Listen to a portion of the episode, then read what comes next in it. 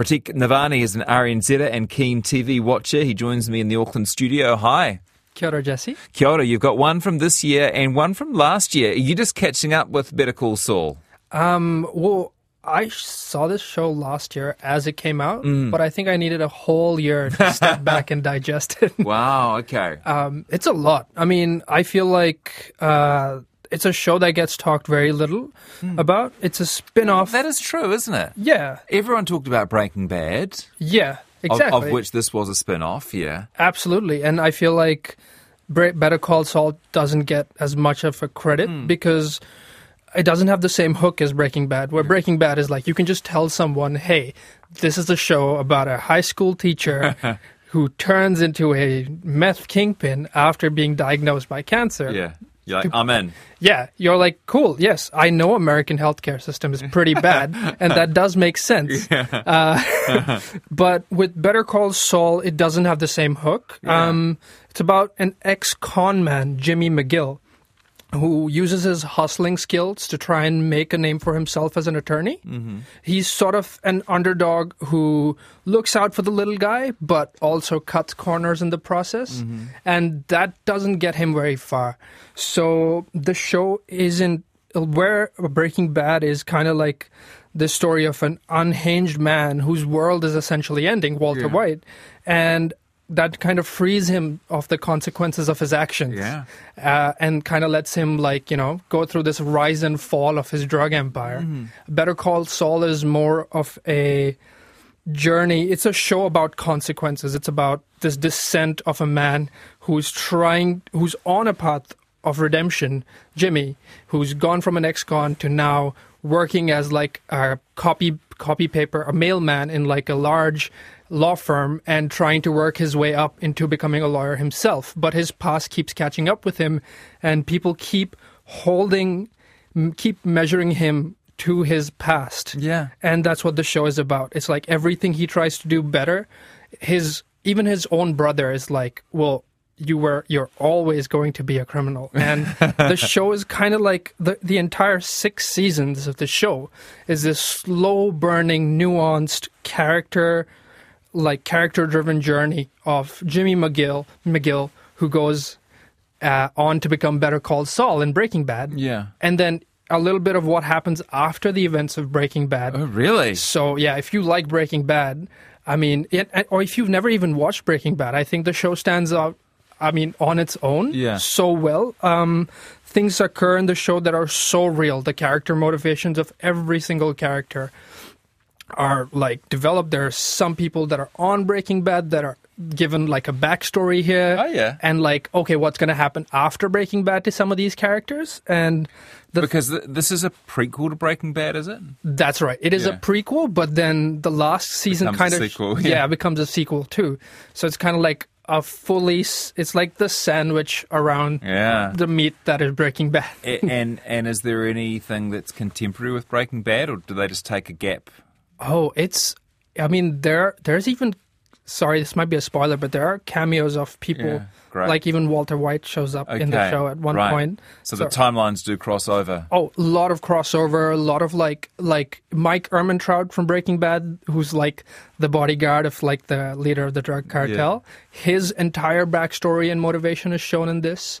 Um, but what what I think makes this show different is that it's this journey of redemption that Jimmy is going through, and then halfway through he just gives up and like lets like the like evil thoughts sort of like take over kind Yeah. of he's like you know what i've i've really tried but if my own brother doesn't believe in me there's never going to be a uh. point where i'm just gonna like just like go on this journey and see where it takes me Yeah. and and that's what the first half of the entire series is about. But but season 6 mainly is why i bought the whole thing of consequences which was last year.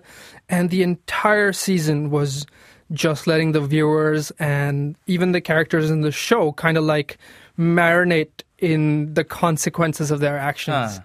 and the like I- there were so many times in the show where i was just like Like there are points where Jimmy, who's like this hustler, so he will come up with ways of winning a case, unlike any other law show that I've Yeah. seen. And I'm just like on the edge of my seat, all excited. At, w- at what point does he become a lawyer? Um, in the show, I believe it's season one is when he passes the bar exam Okay. and tries to get a job at his own brother's law firm. Mm-hmm.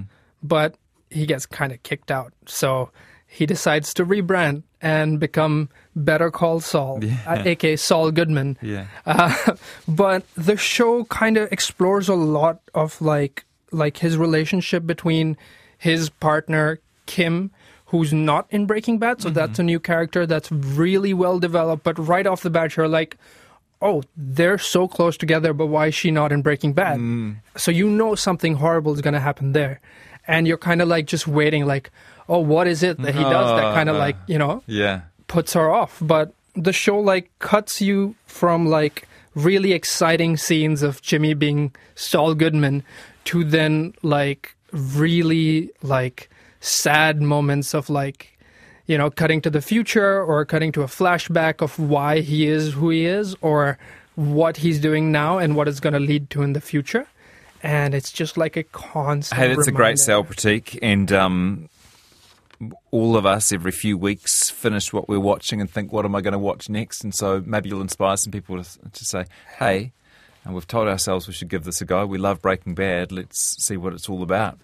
Better Call Saul season six. That was the absolute last of it last year, was it? Yes. Finale. and- yep. And it, it gives a lot about what happens after the events of Breaking Bad. Yeah. So if you kind of want to know, hey, what happened to Hank's wife, the F, the DEA agent's wife, what happened to Saul Goodman after Walters, whatever happened there, check it out. It's on Neon. Yeah. Yep. What's the name of the actor? Uh, oh, the actor for sorry. Saul. Saul Goodman. Oh, Bob Odenkirk. Yeah, of course. Yeah, Yeah. love him. Bob Odenkirk. He's he's great in everything he does, I feel. Okay. Uh, oh, some sci-fi popping up in your picks. Pratik, surprise, surprise. Tell me about Scavengers Reign. Scavengers Reign is the most fascinating show I've seen all year. And I know I just spoke about Odd Taxi last week, and I pretty much said the same thing. but uh, this one's newer, so it's better. um, it's um, it's also an animated series. Um, it's just out on. It just came out on the nineteenth of October. About seven, eight episodes in. I don't know what's happening with the release schedule there, but anywho, it's about a spacecraft Demeter that suffered some sort of an incident, and many of this crew like got in escape pods and escaped to a nearby planet. Uh, and the show follows people from three separate escape pods that have landed on completely different points in this planet that don't know if anybody else is alive. They all think that they're the only ones remaining Yeah. and uh, and but the show isn't really about them, even though the characters are really interesting. And I won't get into any of the character development there, but the show to me is about the planet itself. This alien ecosystem that the creators have made is so vast and so rich, where it's like they've taken details that like you just you'll find yourself watching the first episode mesmerized at like these beautiful alien life forms and the way they this ecosystem kind of works with like you know different parts of the ecosystem work together and how codependent everything is. Um and just the visuals and the art style of the show are akin to a Studio Ghibli movie. So if you're looking for like a, a Ghibli or Ghibli, I don't know what people call it, but I haven't heard that studio before. Studio Ghibli, Yeah. uh, the guys who oh what okay, uh, my neighbor Totoro, uh, never heard of it. Okay, we'll, we'll talk about it another Okay, time. great, Sorry great. about that. And for people who are put off by the idea that it's animated, of which I'm included, um, I actually watched Odd Taxi on Pratik's recommendation last time, and you get used to it. Yeah. And Okay. It does, and it does sweet things that uh, live action Cannot. show couldn't do. Yeah. Absolutely. Well, the whole point of this show being animated is, I think, showing an entire ecosystem in live action is impossible, especially an alien e- ecosystem, because it would just put you off. Yeah. So, because of the animation, you can kind of keep it almost surreal. That you can't get that surrealness from like live action. Where are we watching it? HBO Max. I know that's something that's not here yet, and I know. I tried to find a good way. So if you have Amazon Prime, you get one week of free HBO Max. Really? Yes, and uh, you should be able to hop on a VPN or just wait till the end of this month until Neon You're brings my it out. only TV reviewer who says hop on a VPN. Well, I mean, I, I have to like you know find something that's new and unique, Right, and right. I, I go beyond. I go above and beyond. Pratik, Pratik Navani, thanks so much. Cheers. Everyone can watch Better Call Saul, though, season six, uh, and the earlier seasons on Neon. That one's called Scavengers Reign. Find it where you can. Thank you, sir. Great work.